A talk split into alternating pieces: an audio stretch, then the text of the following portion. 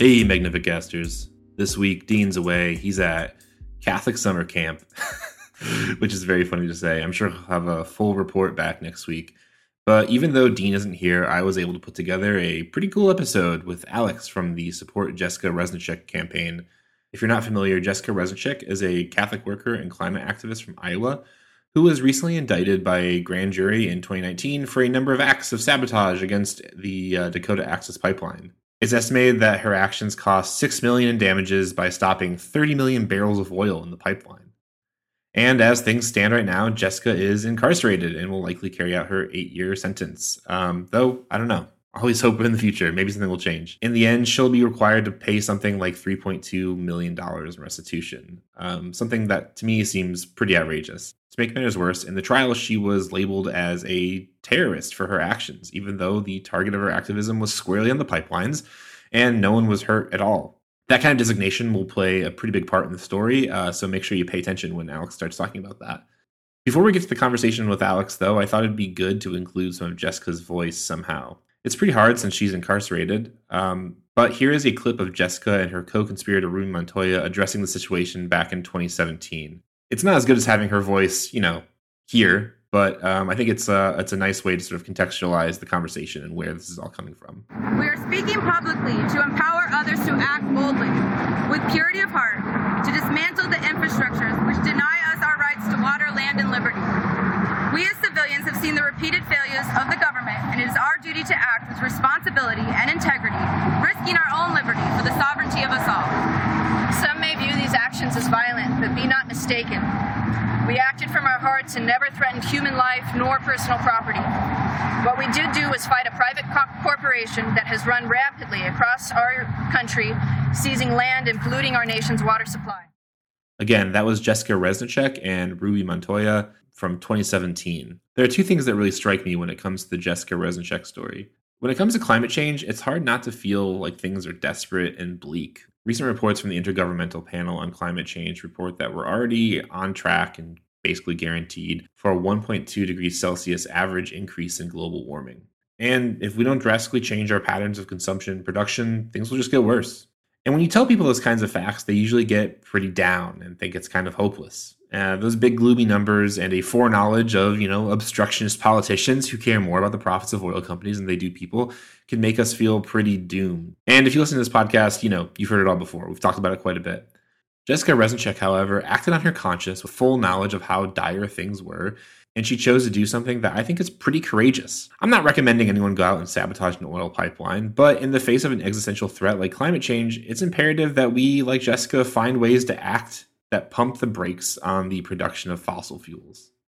The second thing that really sticks out to me about Jessica's witness is that she's not simply engaging in activism for like a purely pragmatic reason. As Alex will make clear in a few minutes, there's a real spiritual aspect to her work and her activism that I think is really interesting, and maybe we can think about how we would emulate it or something. Jessica's actions follow from her practice of contemplation and conscience. It's pretty obvious that her activism kind of flows out of her faith, and that's a cool thing to see. So I think that there's a lot to take away from her life and her witness as an activist, and maybe you'll find yourself disagreeing with her actions, and you're welcome to feel that way. But disagree or not, it's important that we as Christian people and fellow activists hold the government accountable when they start labeling people like Jessica as a terrorist and continue to ignore the problem of climate change. It's not good, and it's not going to make anything better. All right, without any more rambling from me, uh, here's Alex.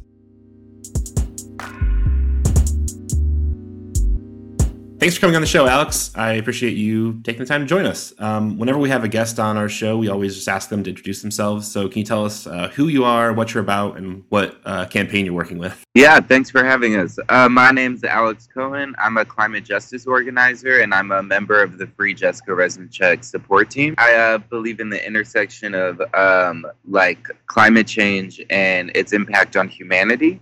So while I love the environment and nature, what really draws me to climate and environmental organizing is the impact on humans. Um, so I'm interested in the intersections of stopping the expansion of fossil fuels via pipelines or any infrastructure that is, you know, expanding the fossil fuel industry at a time when we need to stop all new expansion and, you know, eliminate all existing fossil fuels. Um, but I'm also interested in learning how to create systems and networks to take care of people that are certainly going to be impacted by the increasing climate crisis that we're in right now. So I try to um, and stay involved in disaster relief organizing, mutual aid networks, um, migrant justice work um, as well. On top of that, that's stopping stopping the problem and also trying to you know build up and build networks to support each other as well.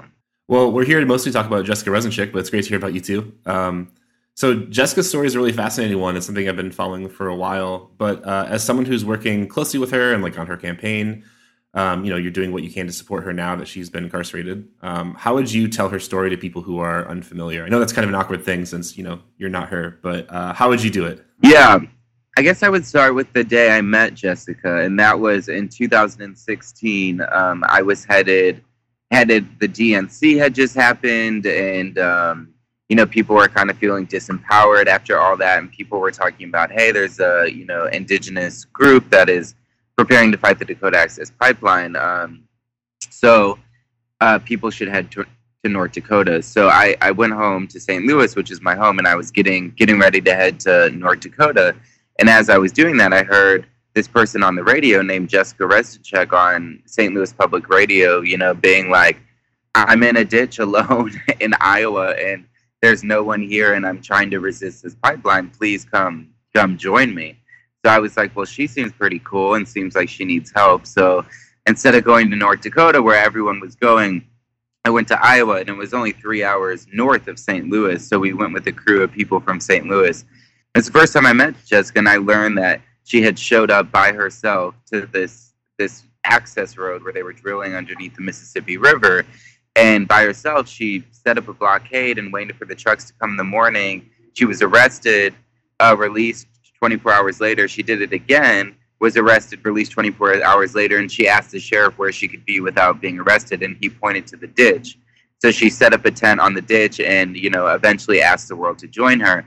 And people did hundreds eventually would come to this ditch, and she kind of fomented this this direct action resistance in Iowa and the coolest thing about it, I think, was through this process, I got to learn who Jessica was. I got to become her friend, and I got to really watch her in her element. And that was to be like surrounded by community and um, really organizing people and resources in a way, um, in a way that was really special to watch. That's really incredible. I, I love that. what a great story. Just Jessica Reznicek in a ditch, and then everyone else comes. It's fantastic. How does that spin out to like the rest of the story? Uh, how does that? I guess from there, how does how does she get to? Um, I don't know, sabotaging pipelines and, and stuff. Yeah, so the campaign in the ditch with um, Jessica and what was called Mississippi Stand lasted about a month and a half. And eventually we were evicted from the ditch, and um, there was a different property where some people moved to um, and at that point, Jessica kind of went back to Des Moines. She's a Catholic worker. She went to, back to the Catholic worker community in Des Moines.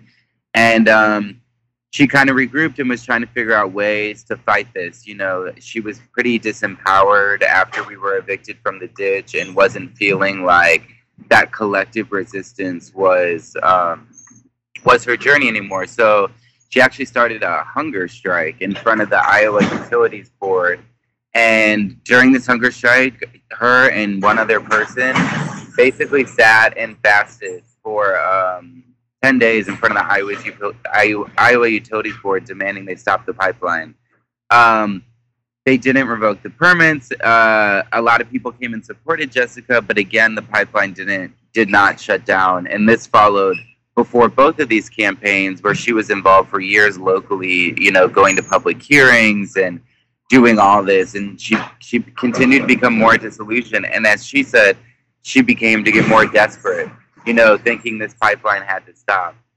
And so um, at that point she went on her own and kind of disconnected from everyone and with one other person and she uh, they disabled parts of the pipeline before before it was active before there was oil flowing through. Yeah that's an amazing story to kind of see her go from one one place to the next. Uh, it's, it's good to help kind of contextualize what's going on there well, you know, a, a, lot of the media around Jessica's trial and activism, I think, uh, is really interesting. And I've just been reading like interviews with her and kind of trying to get a feel for like what she's all about. And it's I don't know. It's a complicated thing to know somebody through like interviews like that. Um, I guess you probably have a pretty different perspective knowing her more as a as an activist and a person.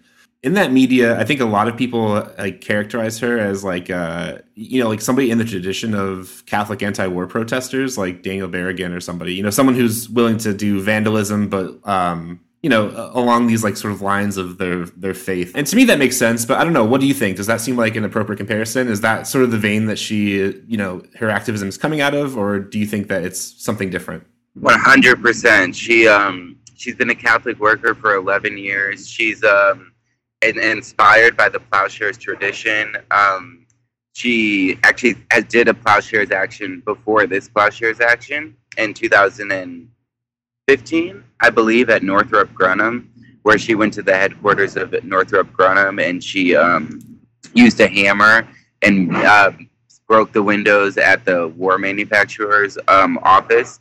And um, she represented herself in trial. She spent three months in prison. And at the end, she actually won her trial. Um, she got the felony reduced to a misdemeanor and got time served when she was representing herself.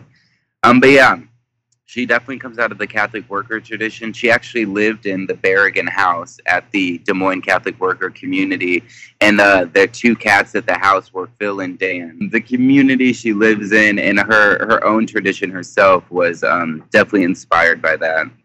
And before she moved back to um, before she moved back to Iowa, when she was on house arrest, she was living with um, she was living with nuns in a monastery um, up in Minneapolis, and that continues to be her, her, spiritual support community, a community that advocated for her, you know, pleaded with the judge to give her a shorter sentence and mm-hmm. not call her a terrorist, and kind of where she still draws her stability even in prison. Yeah, that makes a lot of sense to me. That's great. I, I, bet those cats, they're always on the run. When it comes to activism in the tradition of like the Catholic worker, I guess uh, what comes to mind is is people who are really acting on their conscience. Um, you know, they are uh, encountering something uh, unjust and terrible in the world, and you know they can't they can't live their lives knowing that's kind of happening, right? Um, so I think it's always interesting to see how conscience plays a role in that type of activism. I don't know. It, would you say that's characteristic of how Jessica Reznicek acts and moves out of the environmental justice space? I guess like is that how you'd characterize her resistance? Is it an act of conscience or is it I don't know something different? Yeah, I think I'd be interested to hear her answer. I can say is like, you know, through hearing her talk about this, is that something that is like really important to her before she takes any action is this idea of contemplation and like sitting with the decision, right? No, nothing is rash. Like um, everything she's done, she does with intention and she's sat with before and she's weighed all the consequences and was willing to face whatever consequences, um, knowing that action was of a great, a greater value to humanity, you know, to her conscience, to the collective consciousness. Um, yeah. Yeah, that's cool. Yeah, I like the the contemplative aspect of it. I think that's really um, I don't know, pretty inspiring. You know, what would uh, what would she say is like the greater the greater good of her action? Um, you know, like I, I feel like somebody who is maybe more cynical might look at her story and be like, well, it's someone who um, you, you know disassembled parts of a pipeline, and maybe that's like great for the short term, but what what does it get people long term? Do you think? Yeah, I mean, I think in my opinion, you know, a lot of and history shows that direct action is what has delivered results for people, material results for people. Um, in terms of Jessica's actions in in particular, again, I wish she was here to respond to that. But um, what I can say is that um, you know the the No DAPL movement as a whole, which Jessica is a part of, I think created a movement against pipelines that um, that is was worth every bit of that struggle because I don't know a pipeline being built now that isn't receiving some form of direct action resistance against it. And that was not the case before the Dakota Access Pipeline. You know, there was Keystone, but it's very focused on Keystone. What we saw after Dakota Access Pipeline was like a spread out of the movement and people really just like resisting this in their backyards and in their front yards and I'm taking what they learned and really, you know, really trying to resist the expansion of fossil fuel infrastructure in the age of the climate crisis. And I think looking at the no DAPL movement, that's something I try to pull inspiration from. Is that like our movement grew, um, and I know, I think, I truly believe that you know the Atlantic Coast Pipeline and other pipelines were canceled because of that. That would not have been canceled, whether it you know wasn't DAPL alone. But now we're seeing the you know the leftover residual effect of that.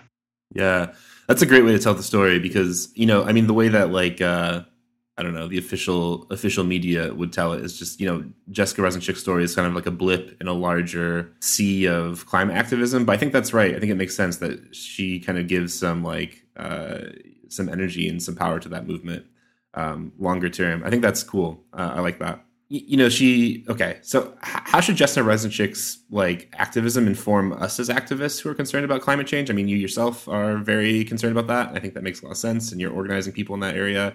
So I don't know. What do you think it is like? What what can we learn from from her witness, from her activism? What's what's there to take away? Do you think?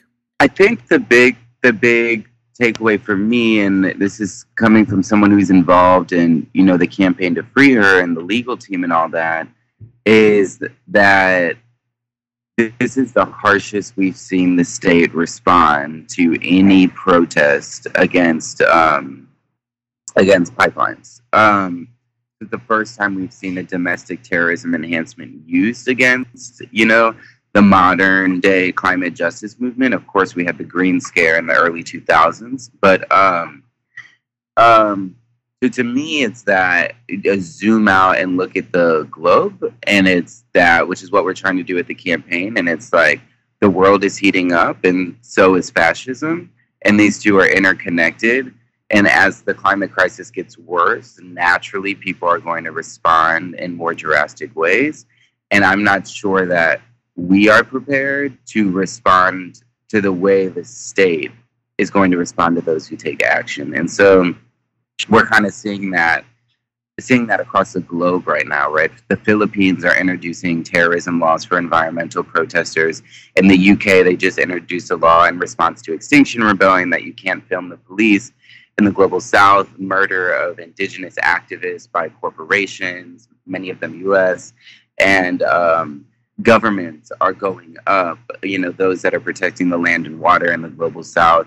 And um, just in Africa last month, uh, environmental headquarters was raided for suspicion of terrorism. So we're kind of seeing the U.S. set the stage and and say tell the world it's it's okay, right, to treat to label people terrorists who have never killed someone, never had the intent to kill someone, never even committed a crime of terrorism or pled guilty to a crime of terrorism.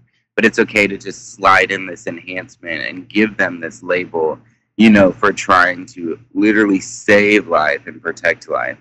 Um, and so I think for me, that's where my brain is right now because I'm so involved in in the campaign. Is how do we protect you know the protectors and how do we um, yeah how do we figure out how to take care of people who are going to inevitably take risk because you know our life depends on. Yeah that makes a lot of sense. You know i mean given so you, you mentioned the green scare a minute ago and um, you know like the earth liberation front and the animal liberation front and you know they, those folks were they were labeled terrorists early on and which is very complicated and i don't know in my opinion bad.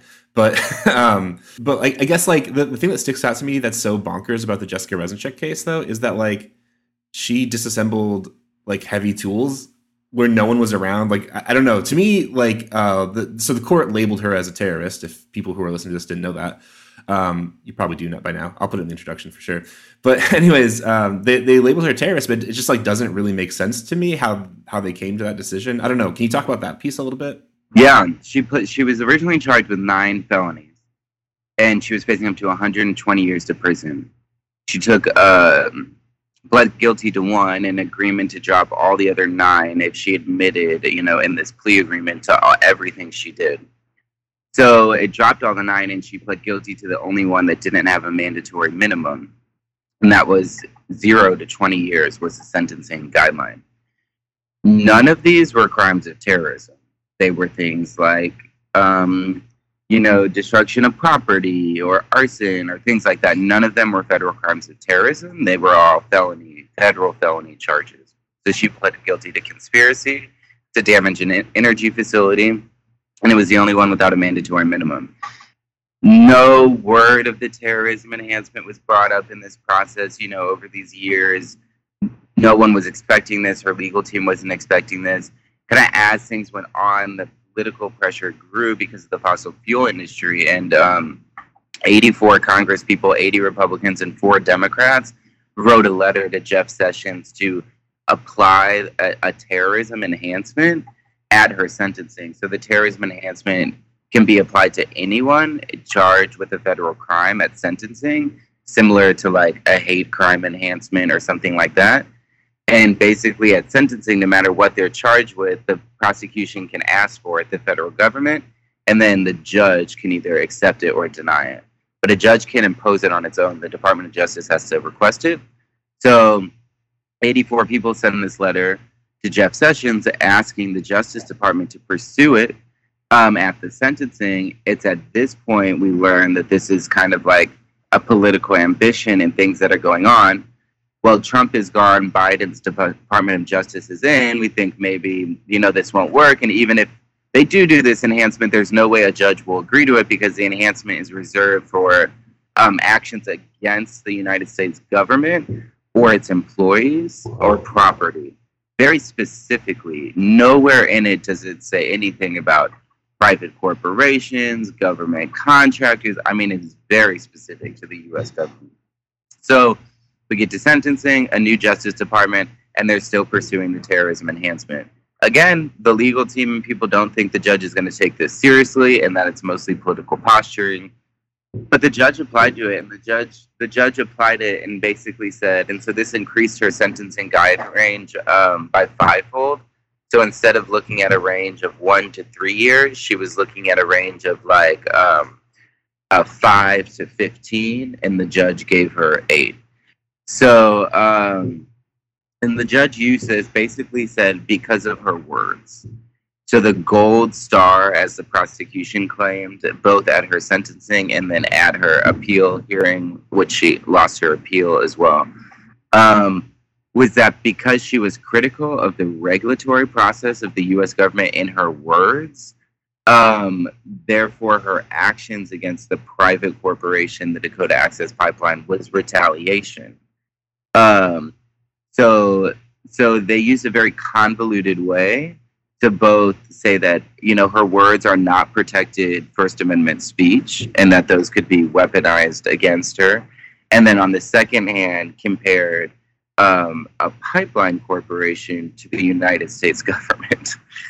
um, so that's kind of where we're at now, and um, it, this this decision was appealed to the Eighth Circuit Court, and the Eighth Circuit Court basically said, yeah, this enhancement was probably wrong.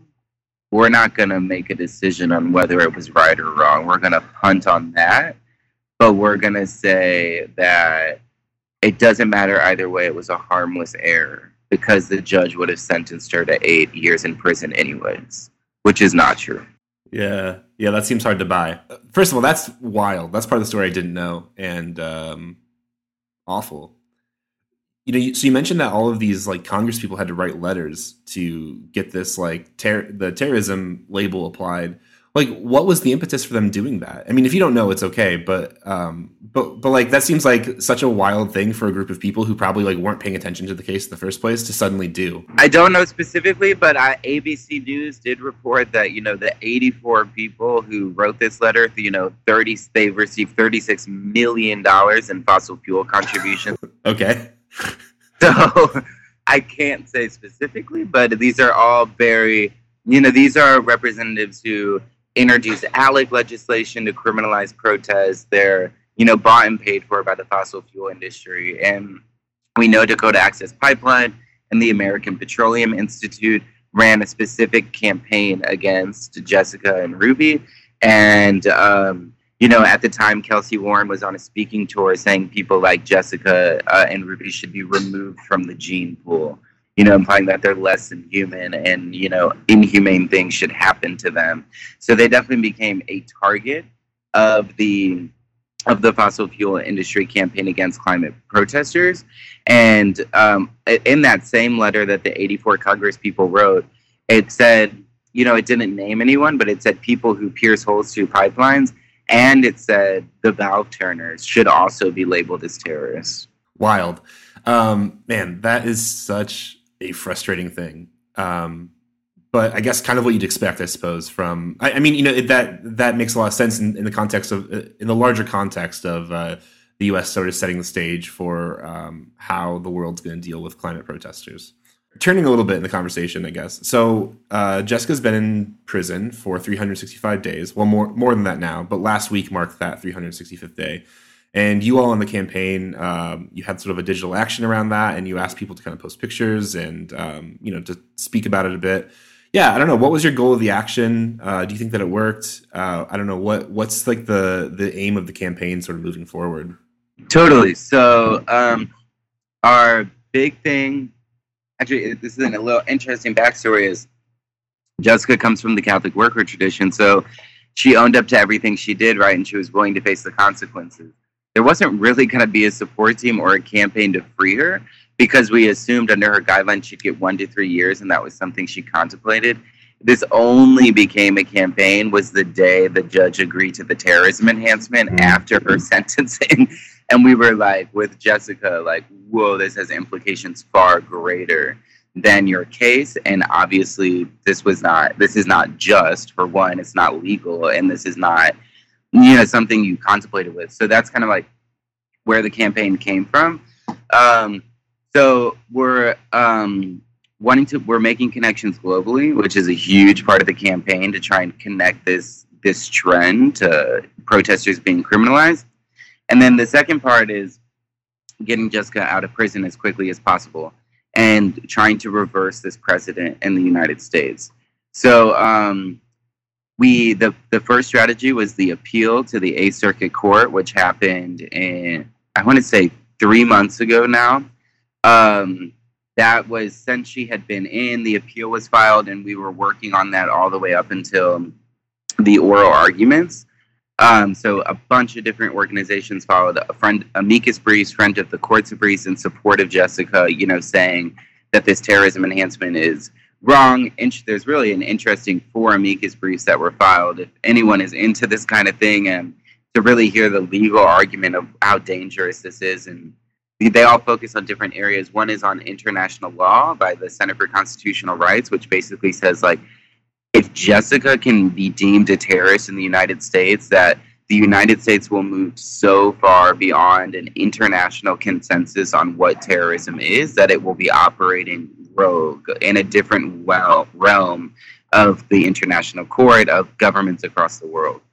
Um, there's one that the National Lawyers Guild and the Water Protector Legal Collective filed, and that basically shows like again, what does this mean for indigenous people in the United States of America, Jessica being labeled a terrorist? And what does the appellate court have a responsibility to First Nations to First Nations via treaty law? Um, in the implication of this enhancement in a movement that was led by indigenous people.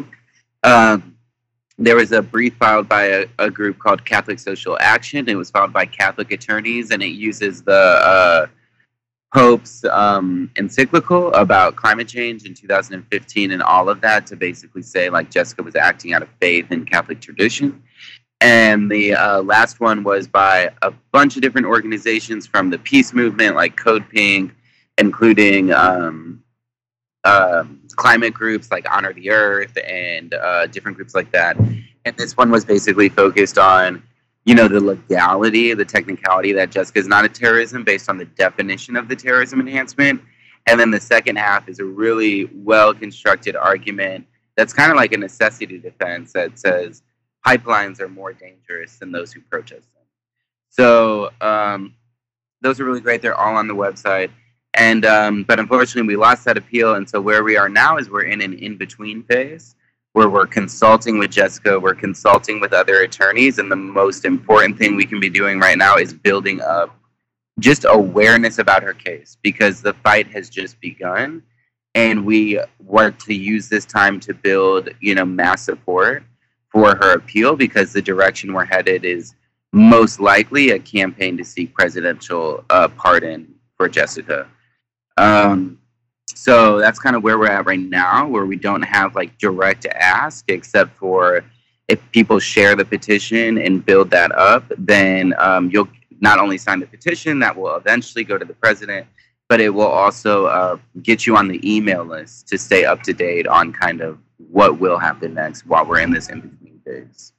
Yeah, that's really cool. Um, I mean, you know, it's it's frustrating as well, but it's it's cool that you know to hear about so many people kind of coming together.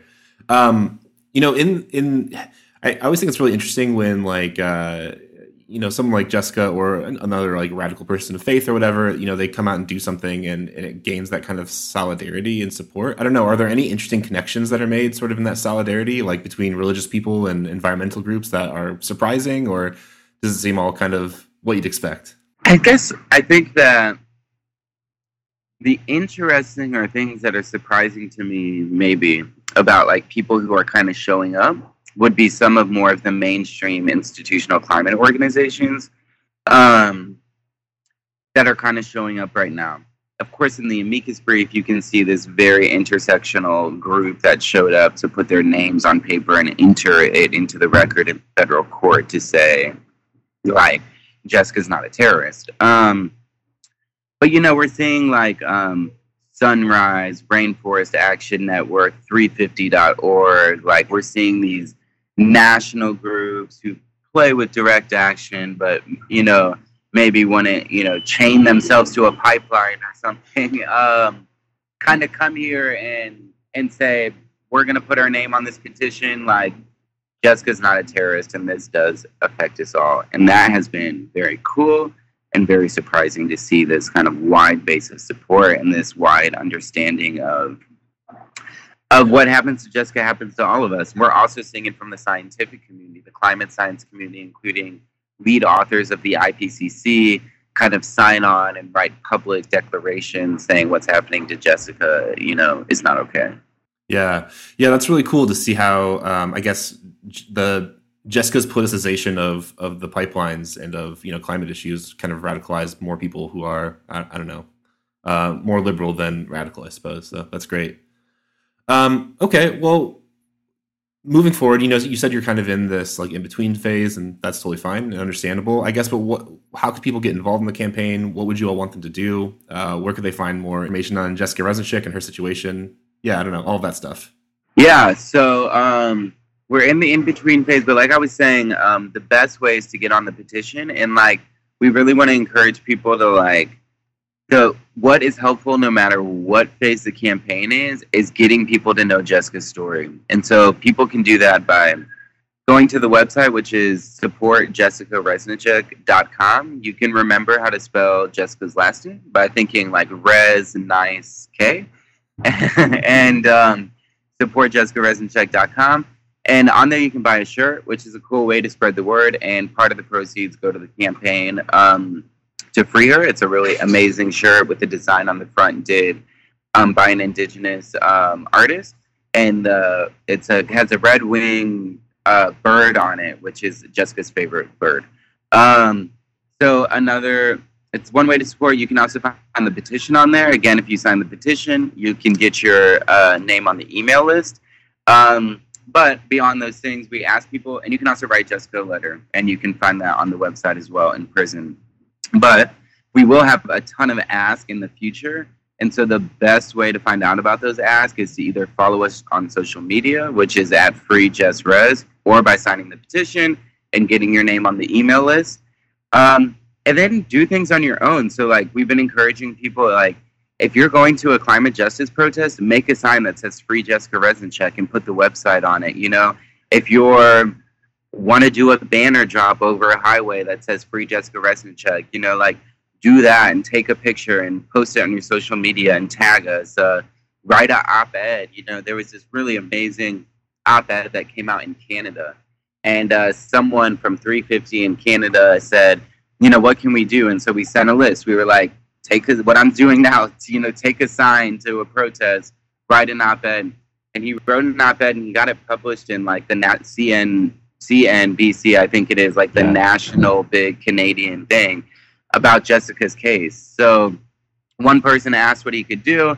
We gave him a list. He did one of the things and got it in a national news publication. So, you know, kind of get creative and um, right now just think about how can I spread the word about Jessica's case maybe a little every day. Is that telling telling someone about it? Is that sharing stuff on social media, making a sign or writing an op-ed? And you know, in the meantime, stick around with us and wait for our updates and tag us, you know, with all the things you come up with, and uh, we will definitely have clear ask on who to call and all of that eventually once the next phase of this campaign starts. That's awesome. That's some good homework to do. I appreciate it. Always good to have a nice list of things. All right, Alex, thanks so much for coming on. Uh, really appreciate you talking us through the the Jessica Reznicek case. And um, man, it's such a cool thing to hear about, and also kind of a bummer, but good to be in the know. I think. Yeah. Thanks so much for having me. Thanks for listening to the Magnificast. If you like what you heard, you can support us on Patreon at patreon.com slash the Magnificast. Uh, if you subscribe at $2 or more, you get access to our cool invite only Discord uh, where we talk about all kinds of things. Sometimes we read books together, sometimes we share recipes, sometimes we just post pictures of our pets, and it's all good. Uh, nice to have a community to go along with the podcast, for sure. Our intro music is by Amaryah Armstrong, and our outro music is by The Illogical Spoon. We'll see you next week.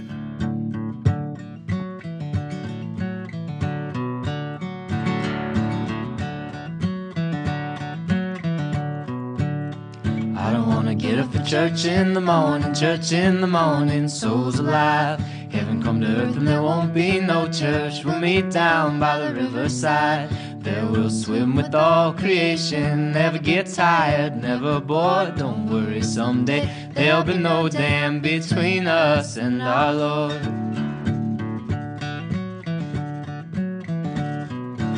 Jackson, keep your hoods up keep your hoods up and you stay up late. In Jackson, you keep your hoods up.